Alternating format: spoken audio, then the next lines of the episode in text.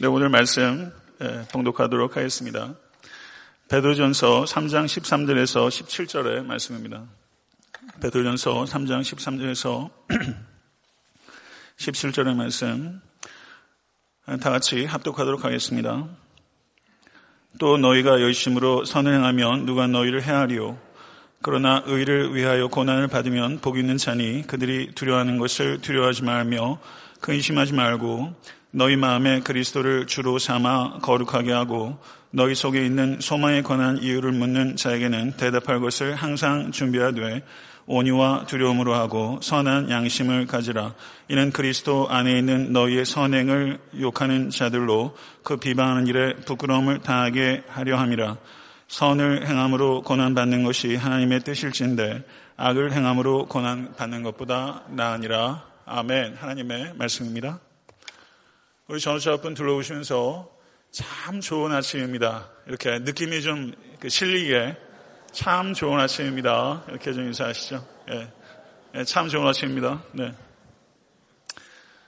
예, 좋은 교회, 그 좋은 성도 이렇게 있으면 뭐 사실 좋은 아침이죠. 또 하나님의 good news, 오늘 귀한 그 좋은 뉴스를 통해서 여러분과 저의 영혼이 정결해지고 또 결단할 수 있는 그런 은혜의 시간 될 수 있게 되기를 간절히 소원합니다. 아, 베드로전서 3장 13절에서 17절의 말씀은 고난에 대한 성도의 고귀한 대응 방식에 대한 가르침입니다. 설교 제목 제가 만든 건데요. 너무 좋은 거 있죠? 안 그러세요? 고난에 대한 성도의 고귀한 대응 방식. 그리스도의 고난이란 주제가 베드로전서에서 계속 사실은 암시되고 언급돼 왔습니다. 1장 6절, 2장 12절, 15절, 19절, 3장 1절, 9절 등에서 예, 그러했습니다. 그렇지만 그리스도인의 고난이라는 주제가 전면적으로 부각되기 시작하는 시점이 바로 오늘 본문입니다.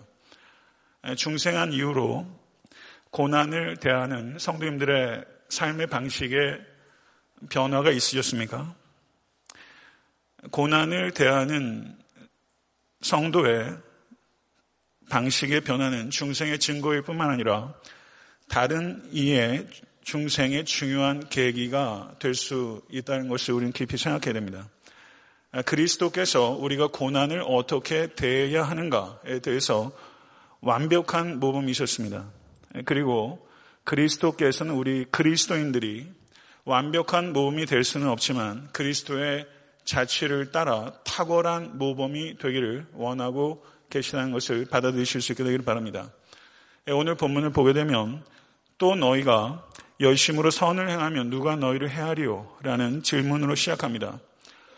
열심을 내고 계십니까? 열심을 내고 계시다면 도대체 무엇에 열심을 내고 계십니까? 로마서 10장 2절에 보게 되면 내가 증언하노니 그들이 하나님께 열심히 있으나 올바른 지식을 따른 것이 아니니라. 이렇게 말씀했습니다. 유대인의 문제는 잘못된 열심의 문제였습니다. 잘못된 열심은 통제되지 않는 불에 비유할 수 있습니다. 한국의 제천의 화재, 밀양의 화재, 얼마나 안타까운지 모르겠어요. 통제되지 않는 불처럼 위험한 것도 없습니다. 교회 안에서도 진리로 통제되지 않는 열심, 그것은 통제되지 않는 불과 같은 것입니다. 이것은 진리로 통제되지 않는 열심은 교회 안에서 아무것도 하지 않는 게으름보다 훨씬 위험한 것입니다. 그래서 우리가 열심을 갖고 있다 하는 것으로 충분하지 않습니다. 왜냐하면 아주 열심히 잘못을 저지르고 교회를 위태롭게 할 수 있기 때문입니다. 잘못된 열심은 존재와 관계에 대해서 소홀한 열심입니다. 그러다 보니까 존재와 관계를 소홀하기 때문에 균형의 문제 그리고 관계의 문제가 지속적으로 발생할 수밖에 없는 치명적인 한계를 가지고 있는 것입니다. 성도 여러분, 참된 열심을 가지십시오. 그럼 참된 열심은 어디에서 나오는가? 우리의 죄된 의지에서 나오는 것이 아니라 참된 진리에서 파생합니다. 여러분이 참된 진리를 진실로 깨닫게 되면 참된 진리에서 참된 열심은 자연적으로 나타나게 되는 것입니다. 이것을 존 스토트 목사님께서는 균형 잡힌 기독교라는 책에서 아주 탁월하게 정의하고 있는데요. 경청하시 기 바랍니다. 존 스토트 목사님의 말입니다. 진리는 우리를 뜨겁게 합니다. 진리는 결코 우리를 차갑게 하거나 메마르게 하지 않습니다. 진리는 오히려 우리를 따뜻하게 하고 열정적이게 합니다. 성도 여러분, 진리로 따뜻해지고 계십니까? 진리로 열정적이 되어가고 계십니까? 참된 열심과 거짓된 열심이 어떻게 구별되는가? 거짓된 열심은 자신을 드러내지만 참된 열심은 자신을 가립니다. 고린도 전서 2장 3절을 보게 되면 너희 가운데서 거할 때 약하며 두려워하며 심히 떨었노라. 사도 바울이 전도사가 아니잖아요. 사도입니다. 근데 사도가 말로도 아니고 글로 내가 너희 가운데 거할 때 약하며 두려워하며 심히 떨었노라 말하는 이 정직함. 참된 열심을 가지고 있는 사람은 항상 조심하는 것입니다. 참된 열심을 가지고 있는 사람은 자기가 추구하는 일이 놀랍게 성공해도 결코 과하게 흥분하거나 자랑하지 않고 오직 예수만 드러내고 하나님께 감사만 드리는 사람입니다. 참된 열심이 오래 가겠습니까? 거짓된 열심이 오래 가겠습니까? 참된 열심이 오래 가는 법입니다. 참된 열심이 절제력이 있겠습니까? 거짓된 열심이 절제력이 있겠습니까? 참된 열심이 절제력이 있어요. 거짓된 열심은 종이에 붙은 불과 같아요. 금방 타올랐다가 금방 사그러집니다. 그러나 참된 열심은요, 나무에 붙이는 불과 같아요. 처음에는 조심스럽게 붙입니다. 그런데 이 나무에 불이 붙으면서 끊임없이 열기와 빛을 발하는 것이 참된 열심이에요. 성도 여러분, 현대 기독교의 문제는 유대인의 문제는 잘못된 열심의 문제라고 한다면 현대 기독교인의 문제는 열심의 부재의 문제가 있습니다. 여러분과 제가 참된 진리 안으로 깊이 들어갈 수 있기를 간절히 소원하고 이 참된 진리가 산출하는 참된 열심으로 가정과 교회와 이웃과 나라 민족을 위해서 분수대로 쓰임받는 모든 권속 되실 수 있기를 간절히 축원합니다. 선을 행하면 누가 너희를 헤아리요? 질문입니다. 이것은 대답을 얻기 위한 질문이 아니에요. 강한 강조를 질문으로 표현한 것이에요. 이것은 뭘 얘기하는 거냐면 선을 행할 때 일반적으로 기대할 수 있는 것은 해가 아니라 상입니다. 세상에서도 선을 행하면 해를 기대하기보다는 상을 기대해요. 이게 상식이에요.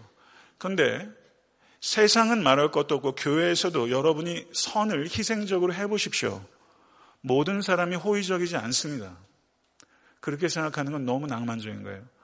우리가 선을 행하지만 그것에 대해서 호의적이지 않고 오히려 시기하고 그리고 관대하고 끌어내려고 하는 사람은 교회 밖에도 많고 교회 안에도 적지 않습니다. 선을 행함에도 불구하고 해를 당할 수 있다는 이 엄연한 현실에 대해서 사도 베드로는 말을 하고 있는 것입니다. 14절에 의를 위하여 고난을 받으면 복이 있다. 믿으십니까? 의를 위하여 고난을 받으면 복이 있다. 이것은 곧 예수 그리스도의 팔복의 말씀을 사도 베드로가 함축적으로 핵심을 요약하는 거예요. 예수께서 마태복음 5장 10절 12절에 가르치시기를 의를 위하여 핍박을 받는 자는 복이 있나니 천국이 그들의 것입니다. 나로 말미암아 너희를 욕하고 박해하고 거짓으로 너희를 거슬려 모든 악한 말을 할 때에는 너희에게 복이 있나니 기뻐하고 즐거워하라. 하늘에서 너희의 상이 큽니다. 너희 전에 있던 선지자들도 이같이 박해하였느니라. 이와 같은 메시지는요, 무리를 모으는 메시지가 아니에요. 이건 사람을 쫓는 메시지입니다. 요즘 교회에 회복되어야 되는 메시지는 바로 이런 메시지예요. 우리는 무리를 호객하는 메시지가 아니라 제자를 세우는 메시지가 회복되어야 돼요. 영국 왕립의학회 한 심리학자가 이 팔복의 예수의 가르침에 대해서 이렇게 품평했어요. 팔복에 배어 있는 예수의 가르침은 타인에게 물리적 혹은 정신적 고통을 받고 이상한 만족을 느끼는 병적인 심리 상태인 마조히즘의 냄새가 가득하다. 이렇게 표현했어요. 아주 비아냥거린 것입니다. 세상에 있는 사람들이 팔복의 가르침을 마조이즘이라고 이야기하는 것은 극단적이지만 세상의 거의 대부분의 사람들은요, 의를 위해서 고난을 받으면 복이 있다. 그것을 판타지라고 생각합니다. 착하게 살면 손해본다. 그렇게 생각들 하시지 않으세요? 실제 손해 많이 보이시잖아요. 여러분들 자녀에게 정말 의를 위해서 고난을 받으라 라고 가르치실 수 있으시겠어요? 세상 사람들이 그렇게 평가하는 것 어떻게 보면 당연합니다. 그러나 주님께서는 고난을 받는 자가 복이 있나니 선언하셨어요. 믿으십니까? 이건 역설 중에 가장 극치적인 역설이에요. 예수께서 요한복음 10장 10절에 말씀하시기를 내가 온 것은 왕으로 생명을 얻게 하고 더 풍성히 얻게 하려는 것이라. 주님의 말씀입니다. 그러면 우리는 어떻게 풍성한 생명을 얻을 수 있습니까? 그 방법은 의를 위하여 고난을 받는 역설적인 방식을 통해서 풍성한 생명을 누릴 수 있는 것입니다. 아멘. 의를 위해서 고난을 받는 역설적 방식으로 풍성한 생명을 얻을 수 있는데 의를 위해서 고난을 받는 그 역설적 방식이 가장 극치적으로 게시된 사건은 우리 주 예수 그리스도의 십자가 사건입니다. 받아들이십니까? 그 의를 위해서 고난을 받는 독생자 흠이 없으신 예수 그리스도의 그 고난을 인해서 우리는 값없이 복을 누리게 된 거예요. 아멘. 이게 복음입니다. 14절 하반절은 그들이 두려워하는 것을 두려워하지 말며 근심하지 말고 이렇게 번역하고 있는데 번역이 다소 무슨 말인지 애매해요. 근데 실제 그들이 두려워하는 것을 그 부분이 톤, 포번, 아우톤. 아우톤은 그들, there란 뜻이고 포번은 포버스란 어, 그 동사, 그 명사의 목적격 형태예요. 그래서 이것을 그들이 두려워하는 것이라 번역했는데 실제는 세상 사람들이 위협하는 것을 이렇게 번역하는 게 훨씬 의미가 통합니다. 그래서 많은 영어 번역에 NIV 번역도 비롯하고 their threats, their terrors 이렇게 번역해요. 그들이 위협하는 것을 두려워하지 말고 근심하지 말아라. 근심하다로 번역하고 있는 성경 언어가 타라소라는 단어인데 이 단어는 쩔쩔매다, 마음이 산란하여 심이 떨다 이런 뜻이에요. 그리고 두려워하지 말고 근심하지 말라. 이것은 두 개의 부정 명령형이 연결되고 있는 건데요. 실제 성경 원어상으로는 이 두 개의 부정 명령이 똑같은 강조가 있는 것이 아니라 뒤에 게도 강조가 증폭되는 거예요.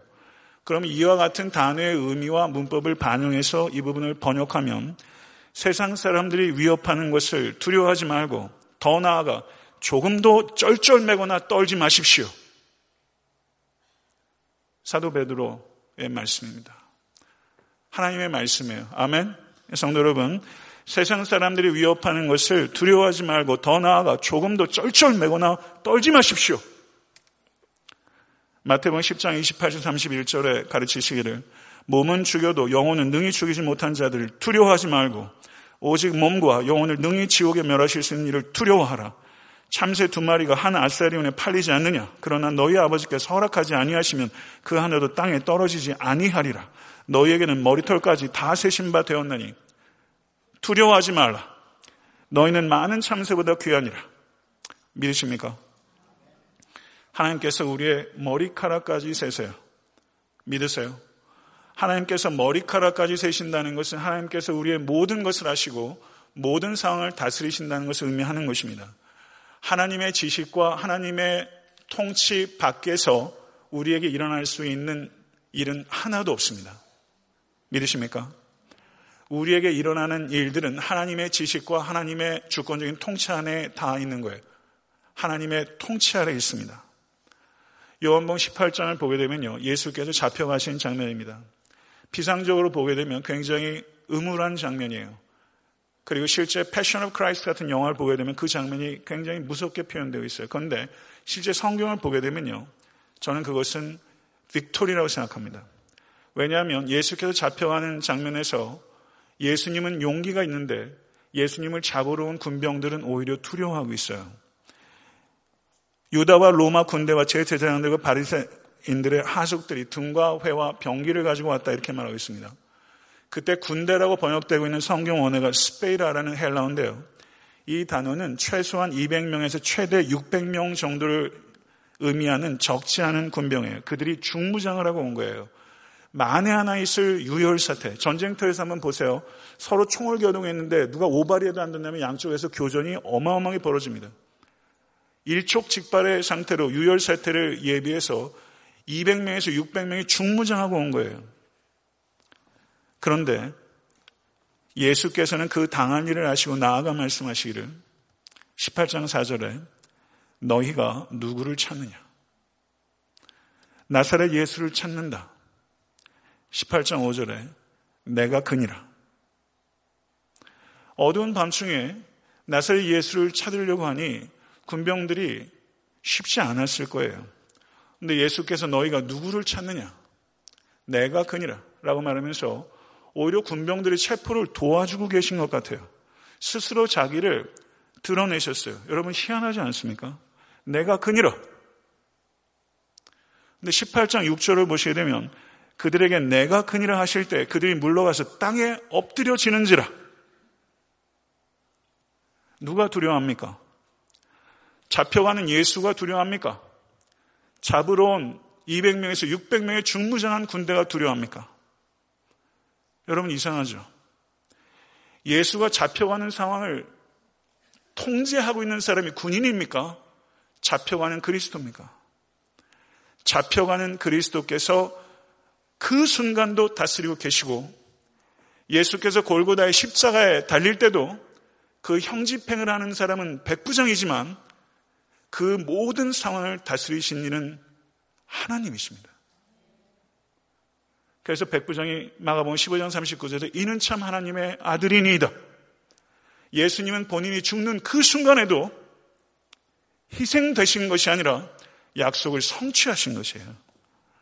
예수님께서 잡히실 때도 십자가에 달릴 때도 모든 상황을 다스리신 것이 그리스도라면 여러분의 모든 삶 속에서 우리를 주권적으로 통치하신 이는 언제나 그리고 영원토록 하나님이십니다. 이것을 진실로 믿는 자는 두려워하지도 말고 더 나아가 조금도 떨쩔쩔 매지 말아라. 이게 하나님께서 여러분과 저에게 주신 말씀이에요. 15절을 보게 되면 너희 마음에 그리스도를 주로 삼아 거룩하게 하고 이렇게 긍정 명령으로 나아가고 있는데요. 이것도 의미가 무슨 뜻인지 좀 생각하게 돼요. 이름을 거룩하게 하여 주옵시며 주기도문의 기도를 생각하게 하는데요. 이 뜻은 거룩하게 하다로 번역된 성경 원어는 그리스도를 주로 삼아 이렇게 되는데 실제 문법적으로는 동격입니다. 주 그리스도를 거룩하게 하다는 뜻은 주 그리스도를 경외하라 이런 뜻이에요. 주 그리스도를 경외하라 이 뜻은 주 그리스도를 두려워하라는 뜻입니다. 하나님에 대한 두려움은 하나님의 공의로우심과 하나님의 사랑하심에 대한 참된 인간의 참된 반응입니다. 하나님의 공의로우심과 하나님의 사랑하심에 대한 참된 반응은 두려움이에요. 세상에서 우리가 느끼는 두려움은요, 멀리 도망가는 두려움이에요. 두려운 게 있으면 막 뛰어요. 여러분 두려움 때문에 자다가 막 뛰신 적 없으세요? 뛰어요. 멀리 도망가는 두려움이에요. 두려움은. 그러나 참된 두려움, 단 하나 좋은 두려움인 하나님에 대한 두려움은 멀리 도망가는 두려움이 아니라 가까이 다가가는 두려움이에요. 그래서 하나님을 두려워하는 것은 하나님을 사랑하는 것과 같아요. 사랑할수록 두려워하는 거예요. 사랑해 본 사람은 아시잖아요. 출애굽기 1장에서 히브리 상파 시브라 부하가 나옵니다. 흥미로운 것은요. 출애굽기 1장에 바로가 나옵니다. 바로는 이름이 아니에요. 그 직위예요. 바로의 이름은 없어요. 그런데 시브라와 부하라는 산파의 이름은 나와요. 이 땅에서 바로와 산파는요. 비교하는 게 웃기는 거예요. 그런데 하나님의 관점에서는 바로는 무명이에요. 이름이 없는 자예요. 그러나 시브라와 부하는 하나님께 이름이 있는 자예요. 가치 있는 자예요. 이 시브라 부하가 절대 군주의 명령, 히브리 남자아이를 죽여라. 라는 명령에 대해서 불복종했어요. 인류 역사의 기록 가운데 남아있는 최초의 불법에 대한 시민 불복종 운동. 저는 이게 그거라고 생각해요. 최초의 시민 불복종 운동, 최초의 NGO입니다. 절대 권력에 거스린다는 것은 왕의 기분을 상하게 하는 정도가 아니에요. 이건 죽는 거예요. 아기를 살리기 위해서 내가 죽겠다라는 결단이 없으면 이렇게 못하는 거예요. 이 문제는요, 여러분과 저의 문제예요. 이 땅에 바로를 두려워할 것이냐, 하늘의 하나님을 두려워할 것이냐? 이 문제예요. 그리고 이 시부라와 부하는 갈등했을 겁니다. 그렇지만 이 땅의 바로를 눈에 보이는 권력을 그렇지만 보이지 않는 진짜 권위이신 하나님을 두려워하기로 결단했고 그리고 선택했어요. 그랬더니 출애굽기 1장 21절은 그 산파들은 하나님을 경외하였으므로 하나님의 그들의 집안을 흥왕하게 하신지라. 아멘. 올 한해 하나님을 두려워하십시오. 그게 여러분의 가정과 자녀와 교회가 흥황하는 비결에 오직 하나님만을 두려워하는 여러분과 제가 될 수 있을 간절히 축원합니다. 베드로는요 겁쟁이였어요. 말 많은 사람은 다 겁이 많아요. 베드로 얼마나 말이 많았어요. 일개 여종을 두려워해가지고 여종 앞에서 맹세하면서 자기를 부인한 것이 아니라 그리스도를 부인했어요. 그런데 그가 부활하신 예수님을 만나고 오순절에 성령의 체험을 한 후에 그때 그 이후로는 베드로는 사람을 두려워하지 않게 됐어요. 하나님만 두려워하게 된 거예요. 사내들인 공회에서 불과 얼마 전에 예수께서 사형 선고를 받으신 그 사내들인 공회에서 베드로는 위대한 연설을 두 차례 합니다. 사도행전 4장 19절에 하나님 앞에서 너희의 말을 듣는 것이 하나님의 말씀을 듣는 것보다 옳은가 판단하라. 사도행전 5장 29절에 사람보다 하나님께 순종하는 것이 마땅하니라. 베드로는요, 범부입니다. 이런 말을 할 수가 있는 사람이 아니었어요. 근데 성령으로 충만하니까 사내들인 공회 한번 쓰면 아마 부들부들 떨릴 겁니다. 그런데 아랑곳하지 않고 하나님만을 두려워하고 판단하라라고 던질 수 있는 이 정도의 담대함을 베드로 가지고 있어요. 성도 여러분,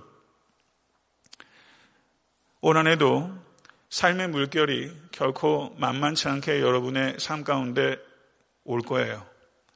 교회도 넘어야 될 파도들이 있을 것입니다. 그러나 성도 여러분, 그때 두려움으로 침몰할 것이냐, 아니면 주님의 사랑과 능력을 전적으로 신뢰하면서 두려움을 이길 것인가? 믿음을 한마디로 정의한다면 두려움을 이기는 것입니다. 여러분과 저에게도 두려움이 있어요. 많이 있으시죠? 두려움의 뿌리가 뭐예요? 하나님을 두려워하지 않는 거예요. 하나님을 두려워하지 않는 데서 모든 두려움이 파생해요. 아무것도 두려워하지 않을 때까지 하나님만 두려워하신 여러분과 제가 될수 간절히 축원합니다. 베드로는 고난을 견디라. 거기서 이야기를 끝이지 않아요. 고난을 견딜 뿐만 아니라 고난 중에도 증거할 기회를 찾으라. 이렇게 적극적으로 건면합니다. 그래서 너희 속에 있는 소망에 관한 이유를 묻는 자에게 대답할 것을 항상 준비하되 온유와 두려움으로 하고 선한 양심을 가지라. 성도 여러분, 우리는 증인입니다. 우리는 부활의 증인이에요. 우리가 증인이 되기 위해서는 두 가지가 결합되어야 돼요. 담대함과 겸손함이 결합되어야 됩니다. 우리가 우리를 핍박하는 사람에 대한 두려움을 이겼다고 해서 그 사람 앞에서 교만하고 그리고 경솔하게 행동해서는 안 돼요. 그건 어설픈 거예요. 우리를 핍박하는 사람에 대한 두려움을 극복한다 할지라도 그때 우리는 한결같이 온유와 하나님을 두려운 마음을 지켜야 돼요. 사랑하는 성도 여러분, 온유는 고압적이지 않은 정중한 태도를 의미하는 것입니다. 두려움은 사람에 대한 두려움이 아니라 하나님에 대한 두려움이에요. 그리스도인들은요, 정중해야 합니다. 그리스도인들은 예의를 알아야 돼요. 목사가 무례해서는 안 됩니다. 외람되지만 젊은 목회자가 교회 나이 많으신 어르신들한테 말을 높이는 건지 그 말이 되게 짧더라고요. 그래서 교회가 커서 그런가? 제가 굉장히 갸우뚱했어요. 듣기가 너무 싫었어요. 교회 나이 어르신들에게 목사님이 목사님도 뭐 50대는 됐지만 말이 너무 짧아가지고 제가 너무 불편하더라고요. 그런 적이 있었어요. 사적인 영역에서는 친근감 있게 말하는 거 괜찮아요. 근데 공적으로 있을 때는 말을 높이시는 거 중요한 것 같아요. 저도 좀 말이 짧으면 얘기해 주세요. 목사님 요즘 말이 좀 짧아지시는데요. 그럼 제가 정신 바짝 차릴게요. 마음속에 그리스도가 있다. 이렇게 표현하고 있어요. 카르디아. 마음속에 그리스도가 있다. 근데 똑같이 마음속에 소망이 있다는 표현이 여기 나와요. 그러니까 마음속에 그리스도가 있는 것은 마음속에 소망이 있는 거예요. 그리스도가 마음속에 있어서 생기는 소망은 희망적인 사고방식을 얘기하는 게 아니에요. 이거는 확고한 소망이에요. 이 소망은 사고방식에서 비롯된 것이 아니라 예수 그리스도의 십자가와 부활과 재림의 복음에 기초하는 소망이에요. 이 소망은요, 우리의 태도와 우리의 내용을 바꿔요. 이 소망에서는 반드시 용기 있는 태도와 깊이 있는 복음에 대한 내용을 산출하는 거예요. 이 소망은 반드시 이렇게 여건합니다. 저는 여러분과 제가 해를 더하면 더할수록 용기 있는 태도와 깊이 있는 내용, 태도와 내용 두 가지 면에서 확연한 진보를 가질 수 있게 되 간절히 소원합니다. 사도행전 7장을 보게 되면 스테반의 설교와 순교가 나오고 있어요. 한 장 전체를 할애해서 신약 성경에서 사도행전 7장보다 긴 장이 어디 있는지 잘 모르겠어요. 7장 전체가 스테반의 설교와 순교예요. 진리로 뜨거워진 사람이 어떠한 사람인지를 사도행전 7장 우리에게 여실히 보여줘요. 구약에서부터 아브라함에서부터 구속사를 이 스테반이 쫙 훑으면서 제일 마지막에 사도행전 7장 끝에서 저가 이렇게 설교를 마감해요. 하늘이 열리고 인자가 하나님 우편에 서신 것을 보노라. 주 예수여 내 영혼을 받으시옵소서. 주여 이 죄를 그들에게 돌리지 마옵소서. 이 말을 하고 자니라. 이 말을 하고 자니라. 누가 이걸 썼어요? 누가가 썼어요? 누가는 이 얘기를 어디서 들었어요? 스테반이 죽을 때 옷을 지키고 있었던 사울에게 들었어요. 스테반이 얼굴이 천사와 같았다는 말을 누가 어디서 들었어요? 사울에게 들었어요. 그 이상한 얼굴, 이상한 평안, 천사 같은 얼굴을 사도 바울이 보고 그 마음에 막대기처럼 스테반의 그 설교와 순교가 사도 바울의 영혼을 뒤흔든 거예요. 그리고 담에색 도상에서 예수를 만남으로 저 완전히 꼬꾸라진 것이죠. 스테반 안에는 소망이 있었어요. 스테반의 설교와 순교는 온유함과 두려움이 결합된 설교와 삶이 무엇인지를 증거하는 거예요. 이 설교와 순교에 찔린 사도 바울이 사도행전 26장에서는 이렇게 설교합니다. 하나님의 도우심을 받아 내가 오늘까지 서서 높고 낮은 사람 앞에서 증언하는 것은 선지자들과 모세가 반드시 되리라고 말한 것밖에 없으니 곧 그리스도가 고난을 받으실 것과 죽은 자 가운데서 먼저 다시 살아나서 이스라엘과 이방인들에게 빛을 전하시리라 하미니이다 하니라 바울이 이와 같이 변명함에 베스도가 크게 소리 내어 이르되 바울아 내가 미쳤도다 내 많은 학문이 너를 미치게 한다 하니 바울이 이르되 베스도 각하여 내가 미친 것이 아니요 참되고 온전한 말을 하나이다. 그리고 29절에 사도 바울이 복음을 위한 변증을 이렇게 끝맺고 있어요. 바울이 이르되 말이 적으나 많으나 당신뿐 아니라 오늘 내 말을 듣는 모든 사람도 다 이렇게 결박된 것 외에는 나와 같이 되기를 하나님께 원하나이다. 이게 온유함과 두려움이 결합된 증거죠. 온유함과 두려움이 결합돼서 자기 안에 있는 소망이신 예수 그리스도를 증거한 거예요. 성도 여러분, 겸손하고 담대한 증인이 되십시오. 겸손하고 담대한 증인이 되셔서 여러분과 제가 증거해야 될 건 두 가지예요. 하나님의 말씀과 하나님의 역사를 증거하는 것입니다. 겸손하고 담대하게 하나님의 말씀과 하나님의 역사를 증거하는 거예요. 그러면 겸손하게 증거한다는 건 뭘 얘기하는 거예요? 겸손하고 교양 있는 태도인가요? 좋은 매너로 복음을 증거해라 이건가요? 그거 아니에요. 그런 거 아니에요. 복음을 주님을 두려워하는 가운데 제시하는 태도. 주님을 두려워하는 가운데 제시하는 태도. 그것이 겸손이에요. 하나님을 두려워하는 사람은요, 사람에게 반드시 겸손으로 비추게 됩니다. 이것을 아셔야 돼요.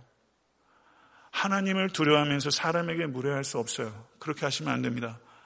하나님을 두려워하는 만큼 사람에게 겸손하게 그리고 복음을 증거할 때도 항상 겸손을 통해서 증거돼야 되는데 이 겸손함은 비굴함이 아니라 담대한 겸손함이고 겸손한 담대함입니다. 사도 베드로는 이제 마지막 명령으로 선한 양심을 가지라고 권면해요. 실제 성경 원어를 보게 되면요. 명령형이 아니라 분사 형태입니다. 그런데 분사형이 명령형으로 번역되기도 해요. 범죄자도 양심 선언하더라고요. 옛날에 돈은 헤쳐놓았대요. 그리고 어떤 살인자가 양심 선언해요. 20년 전에 자기가 살인했대요. 근데 죽을 병이 걸려서 얼마 안 남았대요. 그게 지금 자기가 진범이라고 양심 선언한대요. 그 제가 그 양심 선언인지 비양심 선언인지 잘 모르겠더라고요. 정치인도 양심 선언해요. 검사도 양심 선언하더라고요. 그래서 공천 받더라고요. 그래서 이게 양심 선언이면 헷갈려요. 이게 비양심적인 것 같은 거예요. 정말 양심 선언도 있고 어떤 건 의도를 가지고 양심 선언을 하는 것 같기도 하고 세상이 되게 헷갈려요. 그런데 제가 정말 양심 선언이라고 느껴지는 제 양심을 찔리게 하는 양심 선언이 있었어요. 제가 오래전에 이렇게 스크랩해 놨던 글이에요. 제가 설교 가운데 종종 이야기를 했어요. 스토리가 가지고 있는 파워가 있습니다. 그래서 제가 이것을 책을 통해서 한 게 아니라 이렇게 어떤 기사를 통해서 스크랩했던 것 같아서 출처를 좀 정확히 알아보려고 아무리 검색해도 이 출처 resource 책이 뭔지 그리고 이 글을 쓴 사람의 이름이 뭔지 신승하라는 사람인데 실제 이 사람이 실존 인물이 좀 검색을 했는데 잘 모르겠더라고요. 어쨌든 이 이야기는 이런 내용이에요. 수필 간 것 같아요. 제 고향이 충남 부여입니다. 저는 어렸을 때 그 3일장, 5일장을 하는 그 시골 장이 그렇게 좋았어요. 별게 다 있어요. 예. 제가 그토록 무서워했던 닭들도 많이 있었고, 예, 강아지들도 많이 누워 계시고, 예, 아, 막 이렇게 막 이렇게 무서워하다가도 예, 그냥 고모가 사주는 불량식품들 너무 좋아가지고 시골 할머니들 빨간 고무 달아, 고무 달아라 그러죠. 해놓고 정성껏 이렇게 만들어 오신 야채들 놓고서 그 큰 돈 안 될 텐데 하루 종일 그 자리에 앉아 계신데 그냥 그게 정겹고 안쓰럽기도 하고 그랬어요. 근데 이 그 스필가가 고향에 갔을 때를 자기 친구 문인에게 이야기하는 거예요. 여보게, 내가 고향에 갔을 때였네. 하루는 집사람과 같이 중앙시장에 갔었지. 시장 골목 한쪽 구퉁이에 팔을 팔고 계시는 꼬부랑 할머니를 만났는데 그 다라에 파가 한 단 남아있더군. 앉아 계신데도 허리가 꼬부러져서 턱이 바닥에 닿을 것 같았네. 왠지 한 단 남은 파 한 단 빨리 떨이 주고 할머니 집에 가셨으면 하는 마음이 들었네. 아내도 같은 생각을 한 모양이야. 그래서 아내가 할머니에게 물었네. 할머니, 그거 얼마예요? 80원이라고 하시더군. 아내가 주머니를 뒤져버리더니 마침 100원짜리 동전이 하나 잡히게 할머니에 건너드렸지. 벌써 할머니는 팔을 준 비닐봉지에 넣어서 집사람 손에 쥐어주고 계셨는데 우리는 무심코 뒤돌아섰다네. 그런데 할머니가 뒤에서 다급하게 우리를 부르는 거야. 왜 부르시던가? 거스름돈 20원을 받아가라는 거야. 그래서 마침 할머니가 10원짜리 하나밖에 없으니 조금만 기다리라고 하시더군. 그래서 할머니 괜찮아요. 그냥 할머니 가지세요. 그렇게 말했지. 그랬더니 할머니가 안 된다는 거야. 낮에는 파 한 단을 100원에 받아도 겠지만 맨 마지막에 파는 파 한 단은 제일 나쁜 단이기 때문에 100원을 받는 것은 경우가 아니라고 하시더군. 그래? 참 재미난 할머니네. 여보게. 그 순간 나는 아차 싶었네. 그래서 기다렸다가 할머니가 거슬려주는 20원을 받아가지고 집으로 돌아갔지. 집에 돌아오면서 내가 어떻게 살고 있는지를 깊이 생각했다네. 부끄러웠네. 아내도 무슨 생각인지 말이 없이 골똘히 생각하더군. 그 순간 스스로 용납할 수 없는 20원을 절대 받지 않는 그 꼬부랑 시골 할머니가 내게 그렇게 크게 느껴질 수 없었다네. 여보게, 우리는 엉터리 아닌가? 여보게 우리는 엉터리 아닌가? 스스로 용납할 수 없는 20원을 거절하는 가난한 시골 장태 꼬부랑 할머니의 이 양심, 정치인의 양심과는 격이 달라요. 이 할머니의 양심과 목사의 양심, 제 양심과 견주어 보게 돼요. 수필가에게 경종이 됐지만 이 이야기는 항상 제가 생각하고 읽을 때마다 이 단순한 이야기가 저에게 단순하지 않아요. 저에게 참 경종을 울려줘요. 그리스도인의 양심이란 책이 있어요. 그리스도인의 양심과 이 꼬부랑 할머니의 양심. 그리스도인의 양심은 어떤 양심입니까? 이건 자연 발생적인 양심이 아니에요. 그리스도인의 양심은 진리의 빛의 조명을 통해서 형성되고 진리의 영이신 성령님을 통해서 개발되고 성장하는 양심이에요. 출처가 달라요. 사랑하는 성도 여러분, 우리가 살고 있는 시대는 종교 다원주의 시대입니다. 교회가 공격당합니다. 공격당하는 가장 주된 이유가 복음을 증거하기 위해서인가요? 여러분 정말 복음 증거하냐 핍박 당해보신 적이 한 번에도 있으십니까? 왜 조롱당합니까? 복음을 증거하기 때문이 아니에요. 복음대로 살지 않기 때문입니다. 이웃을 사랑하지 않으면서